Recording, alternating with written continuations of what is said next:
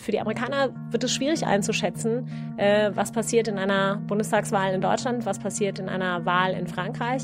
Das werden die Dinge sein, die den Amerikanern Sorgen machen. Das heißt, es wird darum gehen und ich könnte mir vorstellen, dass das erste Mal seit langer Zeit wieder in, einen, in einem NSA und in, einer, in einem Außenministerium in Amerika äh, Kerneuropäer, also Kerneuropa-Experten einziehen und ähm, die genau an diesen Fragen arbeiten was passiert, wenn eine Bundestagswahl anders ausgeht, als wir das vielleicht jetzt gerade meinen. Es ist für den amerikanischen Steuerzahler billiger, für die, Einz für die eigene Sicherheit zu zahlen, mit den Transi transitionären Truppen, die wir jetzt zum Beispiel in Deutschland haben, die sind ja jetzt alle nicht mehr da, um da auf die Schulen zu gehen zum Beispiel, sondern also mit ihren Familien dahin zu kommen und da jahrelang zu leben, sondern im Zweifel kurzfristige ähm, internationale Missionen zu machen und ähm, die, die ähm, Militärstützpunkte in Japan zu haben und zu finanzieren, als sie alle nach Hause zu bringen. Das muss jedem ähm, Politiker oder der oder jemandem, der in den Bundestag möchte, klar sein, dass man diese komplexen Themen ähm, so aufarbeiten muss, dass es auch jeder auf jedem deutschen Marktplatz versteht, warum deutsche Verantwortung in der Welt für Deutschland, für deutsche Marktplätze äh, wichtig ist. So, eine neue Folge Junge Naiv. Wir sind in Boston? Nee. Nee, sind wir nicht wirklich. Wir sind im streitlustigsten Teil Nordamerikas. Wir sind in Cambridge. Hier streitet man sich gerne. Ja, hier streitet man sich gerne. Wir sind der streitlustigste, wir sind, haben die streitlustigste Postleitzahl ganz Amerikas. 02138. Sind wir auch sehr stolz drauf. Was ist daran so lustig? Naja, daran ist lustig, weil wir die größte Universitätsdichte, glaube ich, in Amerika haben, mit den, na, würde man vielleicht argumentieren, mit den leistungsstärksten Universitäten ähm, Amerikas, wenn nicht der Welt, äh, der ältesten, größten, reichsten Forschungsinstitutionen der Welt. Ähm, und da sitzen wir gerade an der Harvard University. Cool. Und wer bist du? Ich bin Katrin Klüver. Ich leite das äh, Future of Diplomacy Project an der Harvard Kennedy School. Liebe Hörer, hier sind Thilo und Tyler. Jung und Naiv gibt es ja nur durch eure Unterstützung. Hier gibt es keine Werbung, höchstens für uns selbst. Aber wie ihr uns unterstützen könnt oder sogar Produzenten werdet, erfahrt ihr in der Podcast-Beschreibung. Zum Beispiel per PayPal oder Überweisung. Und jetzt geht's weiter. Äh, es, du denkst dir die Zukunft der Diplomatie aus. Ja, ich denke mir aus, nee, ich denke darüber nach mit einem tatkräftigen Team und mit vielen, vielen Menschen auf der ganzen Welt, wie ähm, bessere, kohärentere, effektivere Außenpolitik im 21. Jahrhundert aussehen soll. Was ist denn an der aktuellen Außenpolitik oder Diplomatie äh, vielleicht nicht mehr modern? Naja, modern ist natürlich immer eine Frage der generellen Einschätzung. Also einerseits leben wir in der, in dem befriedetsten Jahrhundert seit der Menschheitsgeschichte. Das ist natürlich immer schwer damit zu vereinbaren, dass über unsere Fernsehschirme allnächtlich die Bilder gerade natürlich aus Aleppo oder aus der Ostukraine äh, zu sehen sind und wir uns fragen, naja, wenn wir einen Kriegsherd nach dem anderen haben oder Hiobs Botschaften hören darüber, wie sich im südchinesischen Meer die Tanker gegenüberstehen und es wieder darum geht, welche Insel gehört eigentlich wem, da fragt man sich natürlich, hm, in welchem Frieden leben wir hier eigentlich? Und worum es uns gehen muss, ist äh, oder generell natürlich der Menschheit, ähm, wie verhindern wir Konflikte, wie kommen wir einfach besser miteinander aus.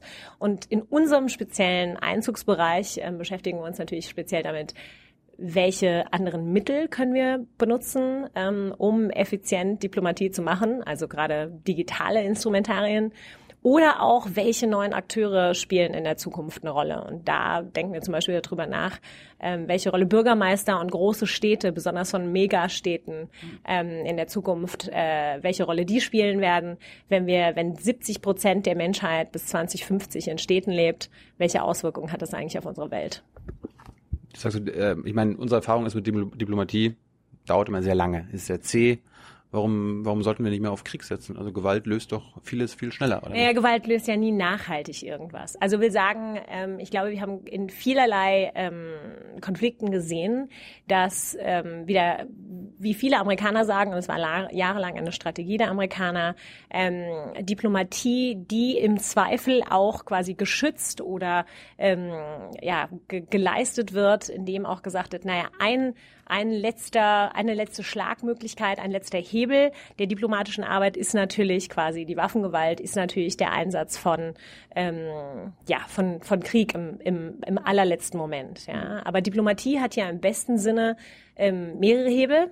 Das ist das normale Gespräch, wie wir uns vielleicht aus alten Tagen aus dem 19. Jahrhundert die Diplomatie vorgestellt haben, an einem dicken Tisch aus Mahagoni mit ähm, im Zweifel natürlich alles weißen, mittelalterlichen oder äh, Männer im besten Alter, sagen wir mal so, ähm, die sich über einzelne Punkte von irgendwelchen Verträgen ähm, die, die diese verhandeln mussten. Aber in der Wahrheit ähm, findet Diplomatie natürlich jetzt äh, immer mehr in der Entwicklungspolitik statt. Sie findet äh, da statt, wo es eben nicht mehr Diplomaten machen, sondern im Zweifel Nichtregierungsorganisationen dafür sorgen, dass ähm, zum Beispiel ähm, Essensrationen und medizinisches Gerät an die Bürger in Aleppo kommt. Mhm.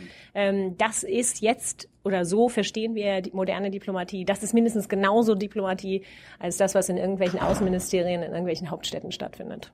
Du hast gerade die Stufe an der Diplomatie angesprochen. Ja. Wie viele Stufen gibt es? Dann kannst du am Anfang, okay, das ist die erste Stufe von ja. diplomatischen Beziehungen ja. und äh, können wir mal höher gehen. Die letzte ist Krieg. Ja, ja, gut. Also ich glaube, es, es gibt in jeder, in jedem in jeder äh, Art und Weise seine Interessen als einzelnes Land zu vertreten, gibt es natürlich verschiedene Möglichkeiten, irgendwie zu seinen Interessen zu finden. Ja, was möchte man haben? Und äh, es gehört natürlich Handelspolitik oder ähm, die Zusammenarbeit mit Unternehmen mindestens genauso dazu, wie man äh, mit Nichtregierungsorganisationen zusammenarbeitet, die im Zweifel dafür sorgen, dass die Menschen vor Ort, ähm, für, mit denen man im Zweifel zusammenarbeiten möchte oder ein besseres äh, Image, eine bessere, ja, eine bessere Beziehung zwischen zwei Ländern leisten möchte, wo das ins Interpersonelle geht. Diplomatie ist aber ja im ersten Moment ähm, eine verlängerte menschliche Beziehung. Im besten Fall äh, gehen unsere Diplomaten, selbst die, die quasi einen Hausausweis eines Auswärtigen Amts besitzen, ähm, immer noch raus, nah an den Menschen und verstehen, äh, was die Menschen in einem anderen Land antreibt und inwieweit äh, das, was die, das politische Denken, das ökonomische Handeln, ähm, inwiefern das für das Land, aus dem man kommt als Diplomat, äh, längerfristige Auswirkungen haben kann.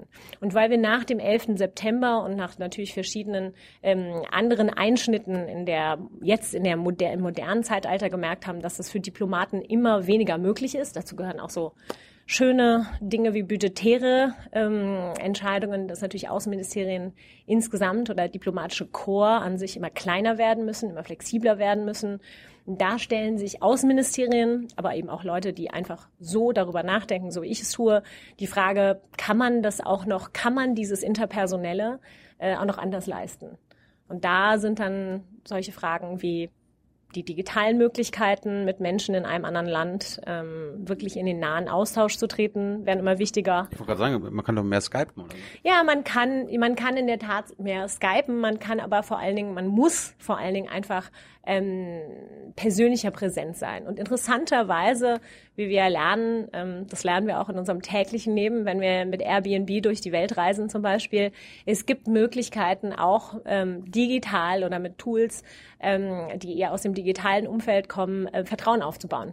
Wir würden uns im Hotel nie so schlampig oder wir würden uns in einem Airbnb nie so schlampig benehmen wie zum Beispiel in einem Hotel, weil wir genau wissen, ein Hotel schreibt uns danach keine Rezension. Mhm. Aber ein Airbnb-Host ähm, macht das. Und solche ähnlichen äh, Tools, wenn man zum Beispiel als Diplomat ähm, oder eben als ähm, Mitglied einer Nichtregierungsorganisation in, in Diskussionen, die auf Twitter oder auf Sina Weibo stattfinden, präsent ist und hört, was die Leute umtreibt, versteht, ähm, welche Sorgen, welche Fragen die Menschen haben, ähm, ist es oft eine viel ungefiltertere Reaktion, als wenn ich mich mit meinem roten Schlips ähm, irgendwo an einem dicken Konferenztisch sitze. Das, das ich habe gerade so gedacht, angenommen, die Deutschen die deutschen Diplomaten reden mit den russischen Diplomaten ja. und dann gibt's danach so, ein, so wie bei Airbnb so eine Rezension. Okay, und die äh, Russen bewerten dann, oh, vier Sterne, haben sich gut angestellt. Wann, wann haben sich, wann nicht unsere Vorstellungen übernommen und die Deutschen dann so, ah ja, drei Sterne oder so weiter. Und dass man das dann so öffentlich macht. Ich weiß nicht, ob sowas geht, aber das, naja. Bild, das Bildnis, was du gerade gebracht hast, ja. hat mich daran erinnert. Ja, es ist, es ist ja diese offiziellen Verhandlungen, wenn es darum geht, Ne? Welche Teile kommen dann im Endeffekt in ein, ein Minsk-II-Abkommen von mir aus, ja? wenn es um Befriedung und um Sanktionen und darum geht, wer gibt wann wo nach oder ähm, wer setzt was wie um. Diese traditionelle Diplomatie wird in dem Sinne ja nie ihre Gültigkeit verlieren. Aber zum Beispiel muss es interessant sein, für gerade ein deutsches Außenministerium, ähm, was denkt die russische Bevölkerung, wenn die Sanktionen denn so greifen, wie wir vielleicht im Westen wollen, dass sie greifen? Ja? Wie geht's dem gemeinen Russen? Können wir einschätzen, ob es politische Gegenbewegungen gibt äh, gegen einen fast übermächtig wirkenden Kreml?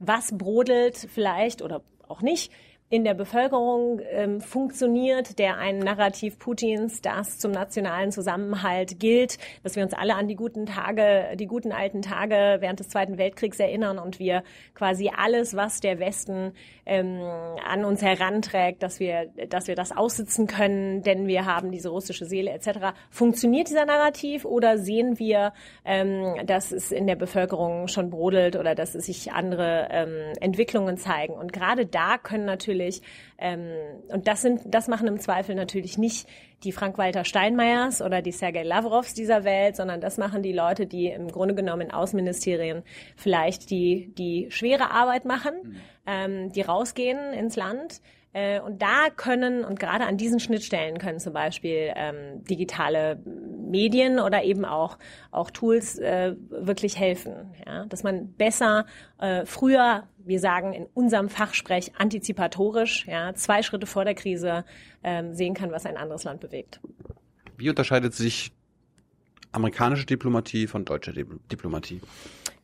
Also in der klassischen Diplomatie gibt's, glaube ich, also so wirklich in der Verhandlungstechnik oder ähm, wie Menschen aufeinander zugehen, ähm, sind, sind, ist der Westen da gar nicht so weit voneinander entfernt. Ja, ähm, ich, ich, ich denke nur gerade, du hast ja, ja gerade gesagt, bei den ja. Amerikanern, die haben immer noch, die, die letzte Option ist immer noch Krieg. Ja.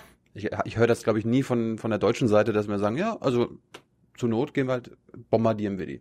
Ja gut, also es ist diese Idee von Diplomacy backed by force. Ich meine, Deutsche, die Amerikaner aber ja eben auch, sind in große, äh, feste, relativ gut funktionierende äh, Alliiertensysteme eingebunden. Die Amerikaner würden von sich auch jetzt gerade unter den letzten zwei Administrationen eines Präsidenten Obama nie äh, behaupten, ähm, dass sie wirklich allein in den Krieg ziehen würden. Ja, also wenn man die nationale Sicherheitsstrategie der Amerikaner von vor zwei Jahren rauskramt, dann steht da drin, gut, im Vergleich zu anderen Mächten verlieren wir vielleicht gerade an Schlagkraft. Und das meinen sie im weitesten Sinne wirtschaftlicher Schlagkraft, militärischer Schlagkraft und im Sinne der Softpower, ja, also was, was ist die Attraktion, was ist die kulturelle äh, Attraktion eines Amerikas und die Freiheitswerte, für die es steht.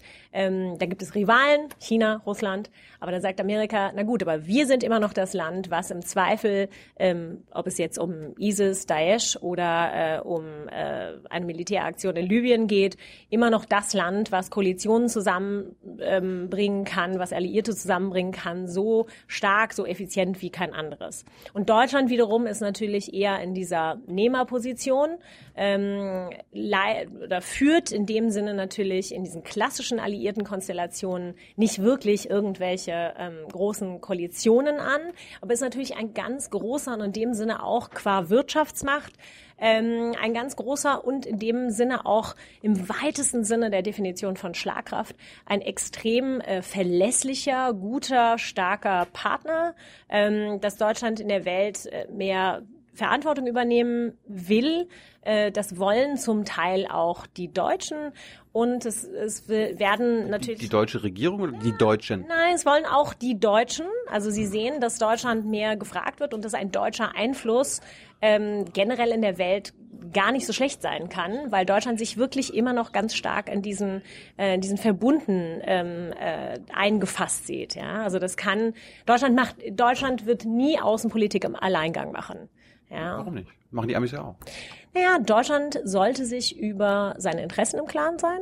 Und das ist natürlich immer ein das Interessenwort, das Groß I. Aber, aber wir, wir machen doch werteorientierte ja, Außenpolitik. Ja, ja. Habe ich, hab ich immer gelernt. genau, haben wir haben wir gelernt, haben wir auch spätestens in der Foreign Affairs oder ist, gelesen. Oder ist das das Narrativ? Ja, aber es ist, es ist, es ist nicht unwichtig. Natürlich sind, un, ist, ist, sind die Leitlinien deutscher Außenpolitik ähm, sicherlich verankert in den grundsätzlichen Werten des Westens. Ja, will sagen einer liberalen Demokratie, äh, einer einer institutionellen Demokratie, in der ähm, Pressefreiheit, Meinungsfreiheit, Versammlungsfreiheit ähm, große Werte sind, aber natürlich auch äh, die Trennung von Kirche und Staat. Also die Dinge, äh, mit denen wir uns jetzt gerade aktuell äh, in Deutschland und hin zum Wahlkampf jeden Tag auseinandersetzen werden. Ähm, wer sind wir eigentlich? Wer wollen wir sein? Diese ganz großen Fragen, die die Deutschen äh, nicht aufhört zu beschäftigen. Mhm. Diese, aber es wäre wenn man sich diese Werte anschaut, stehen dahinter auch bestimmte Interessen. Und es stehen, und ähm, ich weiß nicht, wie es, also über die Jahre und besonders seit der Wiedervereinigung, ähm, scheuen wir uns als Deutsche, äh, diese Interessen mit Groß I irgendwie zu artikulieren. Und wir kommen da langsam hin. Der Review-Prozess des Auswärtigen Amts 2014 war ein Ansatz, das Weißbuch äh, der Verteidigungsministerin, ein weiterer Ansatz. Ähm, wir Deutschen lieben unsere Diskussionskultur, wir lieben unsere in dem Sinne äh, offene Demokratie und haben das Gefühl natürlich und qua aber auch äh, Grundgesetz. Wir sind, haben ein Parlamentsherr. Das heißt, der Bundestag fühlt sich verpflichtet, ermächtigt und äh, diskutiert diese Fragen gerne mit. Und ähm, insofern finde ich immer ganz im Sinne des Checks and Balances des amerikanischen Systems, ähm, ist es nicht schlecht. Es macht äh, deutsche Einsatzwilligkeit im weitesten Sinne, jetzt nicht nur in der militärischen Art, ähm, etwas behäbig. Und das ist für die Amerikaner und die amerikanischen Partner manchmal schwer. Aber ähm, ich glaube, wir kommen da langsam hin, dass wir gewillt sind, unsere Interessen zu formulieren. Ich glaube nicht, dass ein deutscher Bundespräsident heutzutage über die Frage stolpern würde, dass äh, Deutschlands ökonomische Interessen auch in Asien gegebenenfalls militärisch verteidigt werden müssen. Das darüber, über die Frage, über die Horst Köhler äh, damals sein, sein Präsidentschaftsamt verlor, darüber sind wir jetzt, glaube ich, hinaus. Vielleicht ist auch was Schlechtes. Also vielleicht war es damals gut, dass er äh, deswegen zurücktreten musste, weil das vielleicht für die deutsche Bevölkerung krass war, dass, ja, ja, dass, man, glaub, dass man das formuliert. Ich genau, ich glaube ganz klar, dass es ein Prozess ist. Ja, das ist ganz klar ein Prozess in ja, der Art und aber, Weise. Aber vielleicht auch in die falsche Richtung. Ich glaube, es war, ich meine, das, das ist für, das ist für ausländische Partner oder für unsere Partner gerade auf der anderen Seite des Atlantiks immer ein bisschen schwierig zu verstehen. Aber ich glaube, in dem Moment war Deutschland im weitesten Sinne für diese Diskussion einfach noch nicht reif, bereit. Ja, ich glaube, dieser neue Ansatz in deutscher Außenpolitik, ähm, das wirkliche Erfahren, die einzige, wenn man so will, ähm, das kann man leicht ausdrücken oder schwer. Man kann sagen, Leid macht und dann kriegt der gemeine Deutsche schon ähm, ja, da du wolltest die Führungsmacht sagen. Genau. Naja gut, aber dann, dann zittern vielleicht dem gemeinen Deutschen schon die Knie aus unserer qua unserer historischer Verantwortung. Aber Fakt ist es einfach, wir sind ähm, innerhalb Europas das Schlüsselland und dieser Verantwortung müssen wir uns bewusst sein. Und das heißt dann eben zum Beispiel auch ein Umbau bestimmter politischer Systeme, aber auch, und das ist, glaube ich, wenn wir jetzt in den Wahlkampf gehen, 2017, das muss jedem ähm, Politiker oder der oder jemandem, der in den Bundestag möchte, klar sein, dass man diese komplexen Themen ähm, so aufarbeiten muss, dass es auch jeder auf jedem deutschen Marktplatz versteht, warum deutsche Verantwortung in der Welt für Deutschland, für deutsche Marktplätze äh, wichtig ist. Jetzt Butter bei die Fische. Was sind deutsche Interessen in der Welt? Ja gut, Deutschland muss es darum gehen, in allererster äh, Linie, natürlich ähm, ganz pragmatisch, ähm, dass es Sicherheit gewährleistet. Was sind so die zwei Themen in der Sicherheit? Also genau die Themen, die jetzt auf deutsche Marktplätze getragen werden.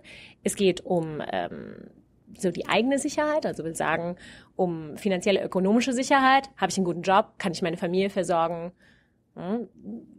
Geht hier hat, nicht Haus hoch. Was so, hat das mit der Außenpolitik zu tun? Musst ja, du unseren Hörern da, erklären. Aber genau, aber da muss man nämlich genau anfangen. Weil das sind natürlich die Ängste. Wir sehen ja, wie überall, ähm, gerade in den ostdeutschen Bundesländern mit Ängsten äh, quasi Ping-Pong gespielt wird oder mit Ängsten jongliert wird. Und gerade da muss nämlich die Diskussion ansetzen. Was bewegt die Menschen und nicht umgekehrt? Ich glaube, es hilft gerade wenig und es hilft, würde wenig helfen, wenn wir in einen Bundestagswahlkampf gehen und wenn wir im weitesten Sinne äh, wieder das Peter Strucksche äh, Zitat von deutscher Sicherheit Sicherheit, die am Hindukusch verteidigt wird, einfach so wieder oder auf andere Art und Weise, je nachdem, wo die Brandherde gerade sind, Ukraine, Syrien, ähm, die ganze Halbinsel äh, äh, oder die ganze, der ganze Halbmond quasi äh, Nordafrikas, wenn wir das einfach so unseren Wählern sagen, das versteht wieder keiner. Und es muss ähm, gerade hin zum, zum Wahlkampf, zum nächsten September, muss es darum gehen, dass diese Dinge haptisch sind. Das heißt, es geht um wirtschaftliche Sicherheit, es geht um, es geht um wirklich materielle Sicherheit. Leute wollen sich auf ihren Marktplätzen sicher fühlen. Und es geht natürlich im weitesten Sinne um, ähm, ja, wenn man so will, die körperliche Unversehrtheit. Das heißt, wenn man nach Brüssel guckt oder nach Paris und denkt, mein Gott, das waren jetzt nicht in dem Sinne äh, wirklich eingewanderte oder Neuankömmlinge in unserer Gesellschaft, sondern das waren Menschen, die wir schlecht integriert haben, auf die wir nicht geachtet haben, auf denen wir, denen wir nicht die Möglichkeiten gegeben haben, die eigentlich eine offene Gesellschaft, eine reiche, öffentliche, äh, äh eine reiche Gesellschaft, die nicht nur kulturell ähm, wirklich was zu bieten hat, aber eben auch, ähm, die eigentlich so aufgestellt ist, jeden mitzunehmen, die in dem Sinne sogar besser aufgestellt ist, Leute mitzunehmen als Amerika. Wie kann es sein, dass Amerika trotz einer nicht existenten Sozialpolitik es trotzdem schafft, irgendwie noch das amerikanische Image, das den amerikanischen Traum so hoch zu halten, äh, dass die Leute motiviert sind, ähm, sich hier in diese Gesellschaft einzufügen. Und da müssen wir natürlich ganz stark äh, in Europa nacharbeiten, gerade auch in Deutschland nach der, nach der Flüchtlingswelle, die wir haben, ähm, damit wir ähm, unseren allen Mitbürgern, unseren unseren Freunden, die wir auf den, auf den Marktplätzen Deutschlands treffen, gerade auch diese Sicherheit äh, gewährleisten können. Das heißt, was es sagt, ist, Innenpolitik und Außenpolitik sind nicht mehr trennbar. Wir müssen das gerade. War so, oder? Ja, ich glaube schon. Dass man sagen konnte, naja gut, ne, schicken wir den Außenminister nach Brüssel und der macht dann da irgendwas bei der NATO. Ne, ähm, und kommt dann wieder und ne, gibt bei der Kanzlerin oder beim Kanzler äh, damals äh, seinen Bericht ab und es sind äh, trennbare Prozesse, weil einfach bestimmte Sachen nicht direkt zusammenhingen. Aber wir sehen natürlich, dass ne, wenn unsere Nachbarn im weitesten Sinne ähm, davon angezogen sind, dass äh, von dem ISIS-Narrativ angezogen sind und sich auf den Weg ähm, in die Grenz äh, äh, in die Grenzstädte oder nach Syrien machen, dann haben wir irgendwas falsch gemacht, dann haben wir irgendwas nicht verstanden. Und dass da da müssen unsere politischen Prozesse viel mehr ineinander greifen, da müssen wir viel mehr verstehen, was Einzelverantwortung heißt. Ähm, ne, wir alle zu unseren Nachbarn, also Inklusion und ähm, das kommt nicht von Haus aus und es kommt nicht von oben und es kommt nicht von irgendeiner Stadtverwaltung, sondern es kommt im Zweifel von Nachbar zu Nachbar. Und deswegen ist es für mich als eine Halbdeutsche, die im Ausland lebt, ähm, war nichts schöner für mich zu sehen an einem modernen Deutschlandbild als die unglaubliche Hilfsbereitschaft äh, der Deutschen über die letzten anderthalb Jahre, äh, wirklich zu sagen, eigentlich wollen wir, sehen wir, wie schlimm dieser Krieg ist, wir sehen, äh, wie schlimm diese Zustände sind. Und wir als ein neues, modernes, aufgeklärtes Deutschland im Herzen Europas ähm, die wir die Menschen allein demografisch brauchen, ähm, stehen dafür, dass wir unsere Gesellschaft öffnen, dass wir besser zuhören, ähm, dass wir unsere Marktplätze zugänglicher machen. Müssen wir den Leuten auf den Marktplätzen auch erzählen, was, welche Schuld wir haben, also vielleicht der Westen an sich und ja. Deutschland, äh, dass diese Menschen, also die Flüchtlinge zum Beispiel ja. kommen. Ich meine, eine, ein Hauptgrund ist ja, ja. dass wir also dass der Westen oder die Briten und die Amerikaner den, äh, den Irak überfallen haben. Ja. Das, das, hat ja glaube, alles ausgelöst. Doch, ich glaube, diese Zusammenhänge sind ähm, wichtig klar zu machen. Aber ich dachte eben, als du die Frage angesetzt hast, äh, dass es eher in Richtung unserer deutschen Verantwortung geht. Und ich finde, eine Sache, die wir äh, gerade im Wiedervereinigungsprozess nicht besonders gut gemacht haben, ähm, wenn es darum geht, was heißt eigentlich deutsche Verantwortung, ist, dass wir natürlich lange, lange, 40 Jahre lang zwei Länder hatten, die mit ihrer eigenen ähm, Vergangenheit komplett anders umgegangen sind und dass wir dafür, dass wir im Westen sehr nachgearbeitet haben, was es heißt, wenn ein Land quasi de facto alleine alleinig Krieg und Unheil und eine, eine Ausrottung äh, unserer Nachbarn äh, äh, vor sich nimmt, welche Auswirkungen das haben kann, dass diese Arbeit, die wir als junge Deutsche alle haben leisten müssen, die ich als unsere gesellschaftliche, soziale, menschliche Verantwortung gesehen habe, die ich im Westen aufgewachsen bin, ähm, dass wir da die Nacharbeit nicht geleistet haben. Hm? Also, dass wir in unserem Zusammenwachsen mit dem Osten, äh, dass so Sachen, die quasi im Außenpolitischen für uns total normal sind, Westintegration, Teil der NATO zu sein, ein gutes Verhältnis mit den USA zu haben, ähm, dass wir da nicht nachgearbeitet haben. Also, dass natürlich ähm, diese diese Diskussionen, die wir intern haben, auch natürlich daherkommen, dass wir nicht wirklich, dass diese Erfahrungen nicht wirklich übertragbar sind. Mhm. Und umgekehrt, glaube ich, genau, spiegeln sich dann solche Dinge wieder in unseren ähm, außenpolitischen Entscheidungen, die wir damals gemacht haben. Ich meine, ich bin in dem Sinne sehr froh, dass ein Gerhard Schröder sich nicht an einem Irakkrieg beteiligt hat. Umgekehrt kann es aber dann nicht heißen, ähm, dass man für die Konsequenzen, die natürlich Auswirkungen haben auf ganz Europa, wie wir das jetzt sehen, sondern sagen, na ja, also wir haben diesen Krieg ja nicht angefangen, also sind wir fein raus so funktioniert halt internationale Politik nicht. Und so funktioniert internationale Politik im 21. Jahrhundert nicht. Wir sind alle extrem interdependent. Aber, aber, aber sollte denn internationale Politik nicht so funktionieren, dass wir die anderen Länder davon überzeugen, auch keine Länder über, zu überfallen? Du hast ja gerade, du, ja, hast, genau. du hast ja gerade Im unsere. Besten Fall, nein, das ist genau richtig. Also im besten Fall muss natürlich auch Diplomatie so funktionieren, dass man ähm, gerade als es zu dieser Irak-Entscheidung kam, ähm, hätte ich mir in dem Sinne auch gewünscht, dass die Europäer äh, sich da besser und stärker hätten artikulieren können, gerade gegenüber zum Beispiel äh, den Briten. Ja, ich habe damals bei CNN gearbeitet. Wir ähm, haben die ganzen Unterlagen zu den äh, potenziell existierenden Massenvernichtungswaffen, äh, die kamen uns aus dem Fax. Ähm, und ich meine, die, die kamen bei uns aus, aus der Faxmaschine. Das gibt's gar nicht ja, mehr. Ähm, Junge Leute kennen das Ja, nicht. das kennen das nicht. Das ist so, da muss man so mit der Kurbel und so und äh, muss man an der Lasche ziehen.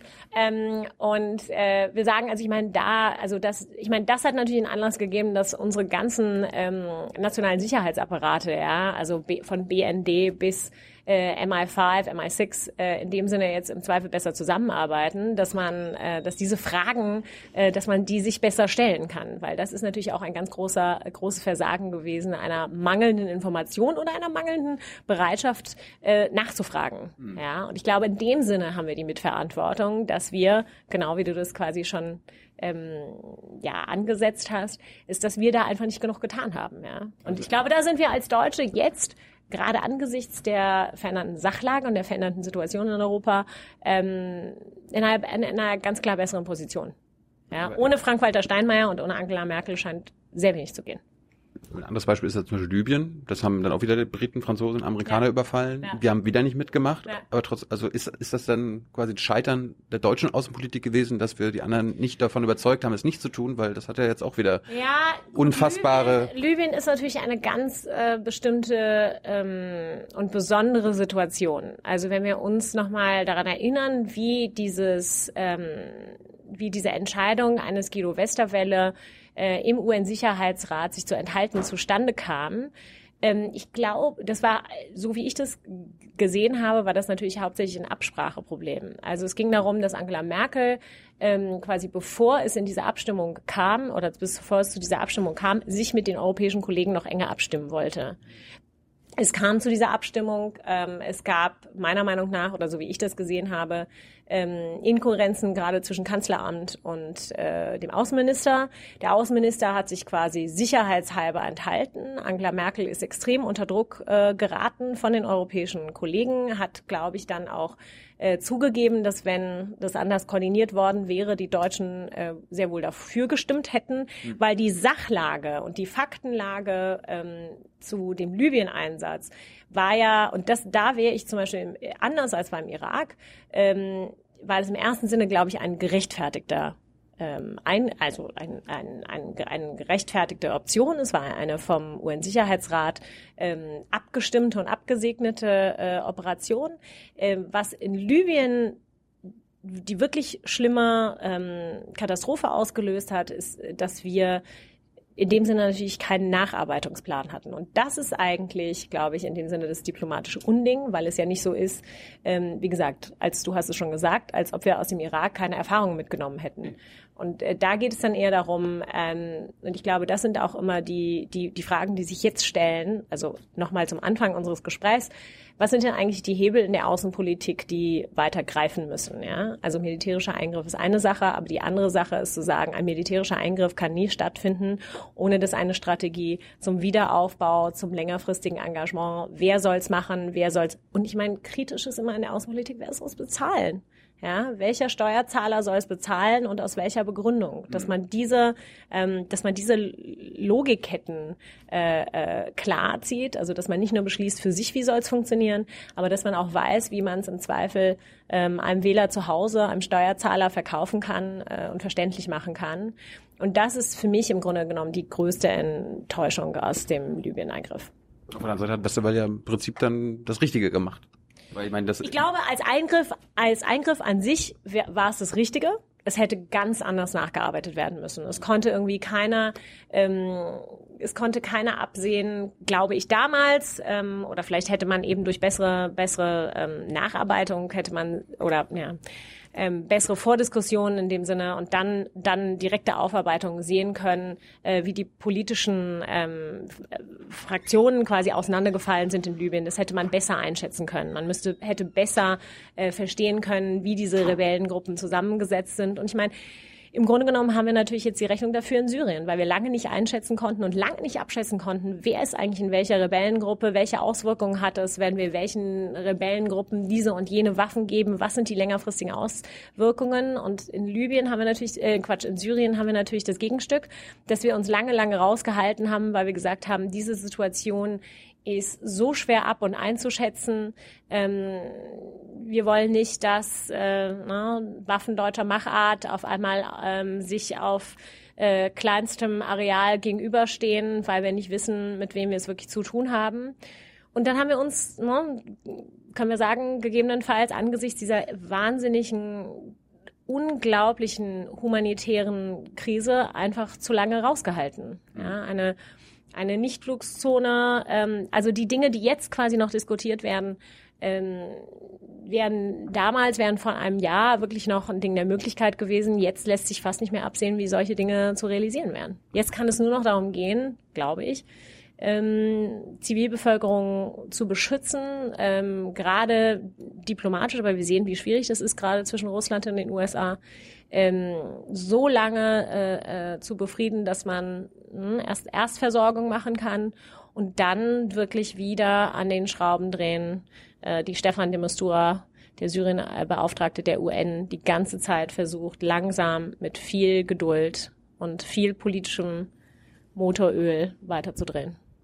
Wir sind ja Teil der Anti-ISIS-Koalition. Wir helfen beim Bombardieren mit, aber bombardieren nicht selbst. Sollte Deutschland vielleicht selbst mal bombardieren?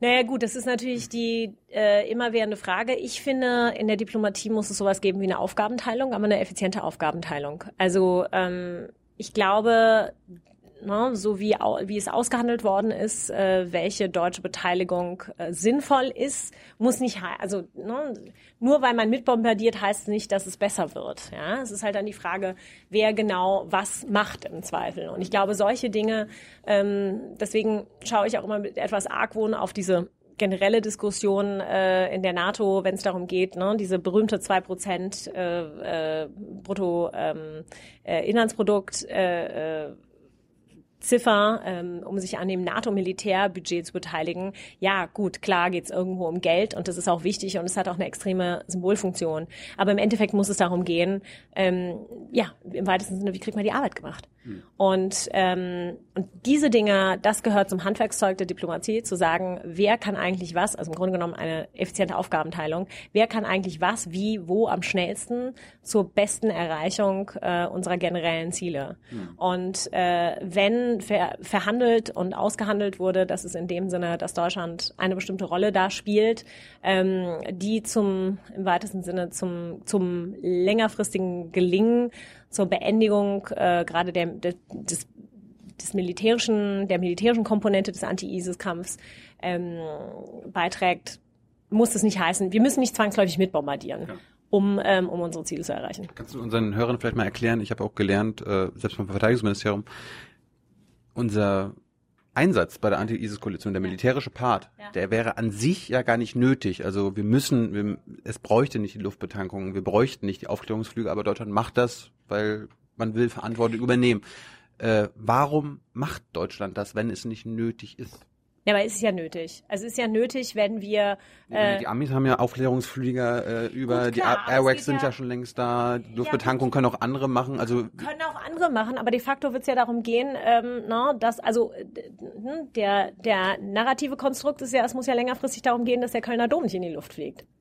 Ja. ja, aber, aber das, das ist der Punkt. Wenn wir da mithelfen zu bombardieren, haben die Menschen oder Syrer ja einen Grund zu sagen, ja, dann, dann, dann, dann lassen wir den Kölner Dom ja, hochgehen. So funktioniert ja aber nicht. Also es ist ja so, ähm, dass, äh, dass ISIS mit diesem, mit diesem Inklusionsnarrativ kommt zu uns, dann habt ihr wieder ein, habt ihr wieder ein Ziel im Leben, ja. Ihr werdet gebraucht. Ihr seid Individuen, die wichtig sind für uns. Ja, also dass wir das irgendwie im Westen so nicht mehr hinbekommen, ja, dass es ganze Bevölkerungssparten gibt, die wir offensichtlich aussparen, ja, die keine Zukunft für sich ähm, klar machen können, die kommen in einem, im Grunde genommen, das hat dann mit Grenzen nichts mehr zu tun, ja. Die eigentliche, die in dem Sinne äh, ist ja die eigentliche Bedrohung ISIS, die ist natürlich äh, für die Menschen in, im, im Irak und in Syrien und äh, jetzt, während wir hier reden, äh, findet der Angriff auf Mosul statt.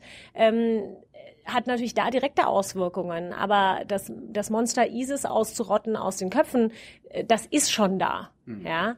Und da, deswegen, also jetzt nochmal zu dem, zu dem Punkt, dass Innenpolitik und Außenpolitik jetzt so nahtlos ineinander greifen, dass sich das nicht mehr fein säuberlich trennen lässt, können wir nicht sagen, naja, nur weil wir nicht mitmachen, heißt es nicht, dass, ähm, es geht, es geht den ISIS-Kämpfern ja im Zweifel darum, so viel, ähm, so viel Durcheinander, so viel, ähm, so viel Schnellreaktionen in westlichen Ländern hervorzubringen, äh, dass, das, dass man das Gefühl hat, der Westen zerfleischt sich selbst. Ja, das wäre für ISIS natürlich ähm, der Komplettschlag. Aber, dann, dann, aber dann haben sie doch Erfolg. Ich meine, erinnere dich an Paris letzte, ja, letzten genau. November und, und äh, Hollande ne, am ja. nächsten Tag gleich, wir in den Krieg ja, ja, ja, ja. Aber vor allen Dingen viel wichtiger ist ja die Ausrufung quasi des, des, des, des äh, der Ermächtigungsgesetze in, in Frankreich. Ja? Und dagegen muss sich ein Westen ja effektiv stehlen können. Und da, ich, im Zweifel geht es den ISIS-Kämpfern nicht darum, wirklich was Deutschland im Einzelnen macht, sondern wenn der Kölner Dom hochgeht, dann haben wir, dann, na, dann stellen sich riesengroße Fragen. Ja? Dann kommt der Polizeistaat zurück. Und eigentlich muss man deswegen ja doppelt äh, strategisch arbeiten. Und natürlich geht es darum, dass das ein für ein, eine, äh, ganz klar für unsere, für unser Alliiertenverhältnis, für äh, die Tatsache, also ich meine, ganz klar ist, ISIS ist für uns alle eine Bedrohung. Das heißt, äh, nicht daran teilzunehmen, heißt nicht, dass wir uns in irgendeiner Weise sicherer machen und dass dann ne, stattdessen der Eiffelturm in die Luft geht oder von mir aus ähm, äh, Ziele in den USA irgendwie effizienter ähm, attackiert werden. Wir können uns vor diesen äh, Herausforderungen nicht hermetisch äh, äh, abschließen. Das ist einfach nicht mehr möglich. Und weil das nicht mehr möglich ist und weil es jetzt im, in, der, in den Grundfesten darum geht, wofür stehen wir als Westen, wie, äh, wie erhalten wir uns unsere Offenheit, wie erhalten wir uns auch gerade unsere soziale äh, unsere soziale äh, Offenheit, müssen wir da in dem Sinne parallel arbeiten. Wir müssen parallel an unseren Gesellschaften arbeiten, zu Hause, und wir müssen ähm, bei solchen Einsätzen äh, Präsenz zeigen. Das schulden wir unseren Alliierten streiten, aber das ist auch einfach die, das ist einfach die Frage der Zeit. Das ist, das betrifft uns alle, den Westen im Allgemeinen. Haben wir eine Verantwortung, den Feind auch zu verstehen und seine Beweggründe, warum sie uns angreifen? Ja, das, ich meine, damit muss es ja anfangen. Du kannst keine, du kannst nicht an der Wurzel ähm, ideologische Bewegungen bekämpfen, wenn du nicht verstehst, aus welcher Ideologie ähm, oder aus welchen Ideen äh, sich deren Ideologie zusammensetzt. Und an der Wurzel sind es so, sind es genau die Dinge, die ich eben schon genannt habe. Da fühlen sich Menschen ähm, abgeholt, sie fühlen sich gefragt, sie fühlen sich in ihrer eigenen Individualität abgeholt. Das haben wir in jeder, fast in jeder äh, Großbewegung, in jeder populistischen Bewegung gesehen. Ja, das, ich meine, wir können, wir können uns in dem Sinne an die eigene Nase greifen und ich frage mich oft, warum wir das historisch nicht, äh, nicht öfter tun. Aber wenn wir, ne, wenn wir uns die Hitlerjugend angucken oder den BDM, ja, im Zusammenhalt das Wert des Individuums zu stärken äh, und dann in einer Reihe zu marschieren und die gleichen Zöpfe zu haben oder im Zweifel das gleiche schwarze Outfit zu tragen und für die höhere, größere Sache zu stehen, das sind Ideologien, die greifen, weil die greifen, weil sie sagen, du als Individuum bist mehr wert als, äh, als Einzelperson.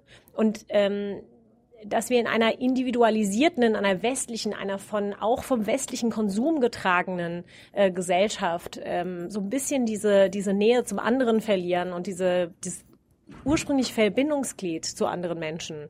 Ähm, das sollte uns zu denken geben, weil da leisten wir als Gesellschaft einfach nicht genug. Und deswegen ähm, gehört zu einer Arbeit, äh, einer Anti-ISIS-Arbeit, Arbeit ähm, auf der anderen Seite des Mittelmeers. Aber dazu gehört auch äh, zu schauen, wie wir unsere Gesellschaften so gestalten können, dass sie besser funktionieren, dass sie Leute da abholen, wo sie sind, ähm, dass sie wirklich das Gefühl haben, sie werden gebraucht, sie werden gehört äh, und sie haben Chancen, sich als Menschen selbst zu verwirklichen. Und wenn wir das nicht hinbekommen, dann haben wir wirklich die liberalen Werte des Westens verraten. Ich meine dann noch einen anderen Punkt, also klar, der Zusammenhalt, der Punkt, warum ISIS so attraktiv Ja. ist für die Menschen, aber äh, sie können ja quasi auch argumentativ damit punkten zu sagen, der Westen ist böse, weil sie haben in den letzten Jahrzehnten uns immer wieder überfallen und jetzt machen wir ja quasi wieder das Gleiche und überfallen wieder ähm, oder greifen wieder im Nahen Osten ein und liefern denen dann dadurch ja wieder neue Argumente zu sagen, siehst du, wir haben es immer wieder gesagt. Ja gut, aber ich meine, so werden Argumente natürlich so gestrickt, wenn man sie braucht. Ja. Klar, aber das machen wir ja Und- auch. Ja gut, äh, klar, aber ich meine, man muss, ähm, man muss sich nochmal darüber klar werden, ähm, welche Interessen haben wir, was, wofür ist was, ist es wert, ähm, ja, im Zweifel äh, das mit Blut zu bezahlen.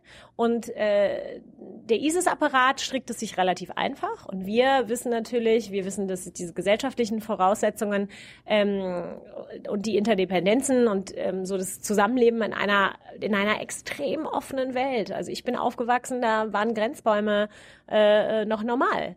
Und ich bin aufgewachsen in einem Berlin, da bist du um die Ecke gefahren und ähm, ne, da stand die Mauer. Und ähm, wir haben in den 90er Jahren gesehen, äh, wie sich natürlich westliche Werte modernisiert und verändert haben.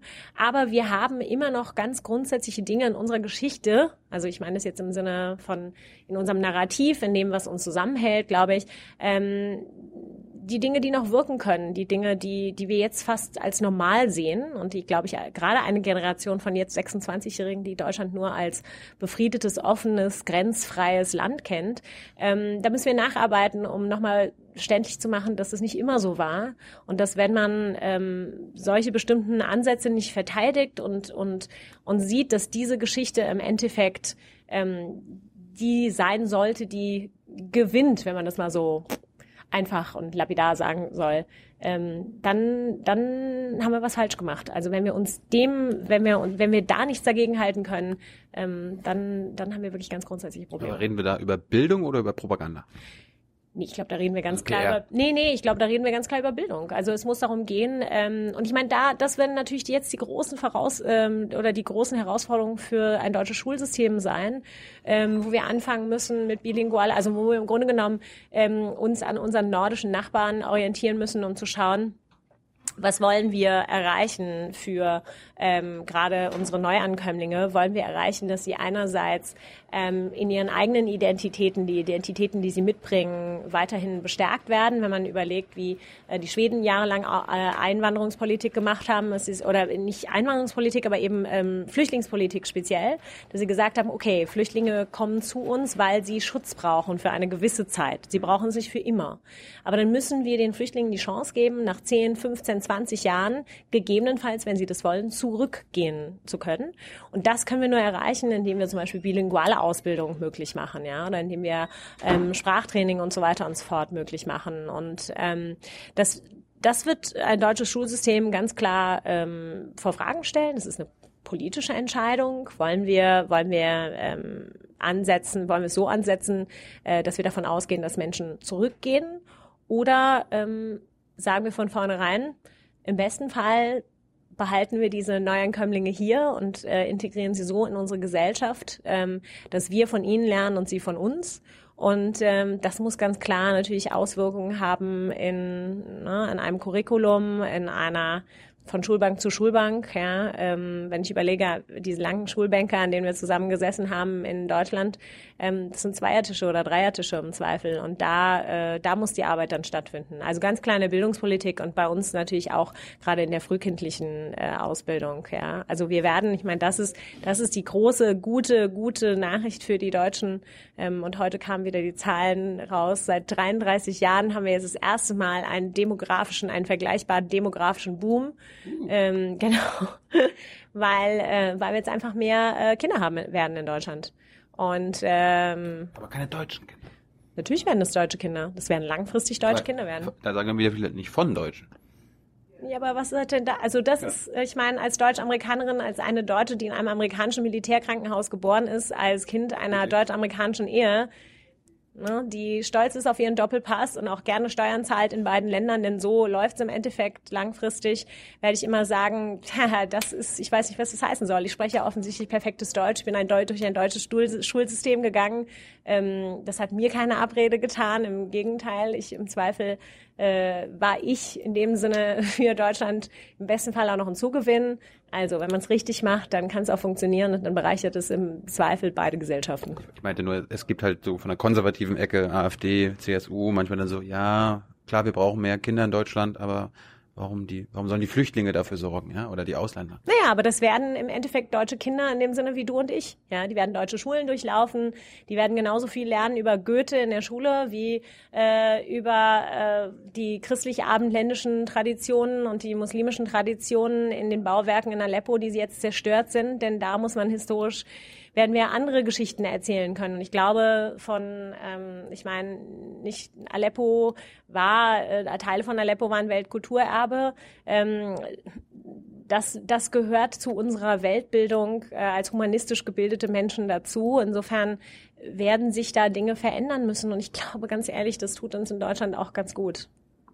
Ich wollte mal ganz kurz zu Russland kommen. Ja. Ähm, Kannst du uns mal erklären, wo, worin sich die deutschen Interessen von den amerikanischen Interessen unterscheiden, wenn es um Russland geht? Ja, geografisch. Also die einfache Antwort ist natürlich geografisch. Warum? Ja, naja, Russland ist unser größter Nachbar, ist unser größter schlagkräftigster, schlagkräftigster Nachbar, wenn man so will. Ähm, ich meine, als jemand, der auf, der in den 70er Jahren geboren wurde, der im Westen aufgewachsen ist. Ähm, ich habe jetzt, allein wenn ich mir die politische Sachlage anschaue, ähnliche Gefühle, wie ich sie hatte, ähm, na, außerhalb von Frankfurt aufzuwachsen und zu denken, na gut, also wenn sich jetzt hier die zwei Supermächte die Köpfe eintreten wollen, dann sind im Zweifel wir dran. Also es ist, ich finde, es ist jetzt wieder ähm, so diese Grundsatzängste darüber, ähm, weil jetzt die Fronten in dem Sinne äh, nicht durch eine Mauer geklärt sind, sondern weil sich Konflikte anderswo abspielen. Noch komplizierter und sie geben mir genau das gleiche Gefühl von Unwohlsein.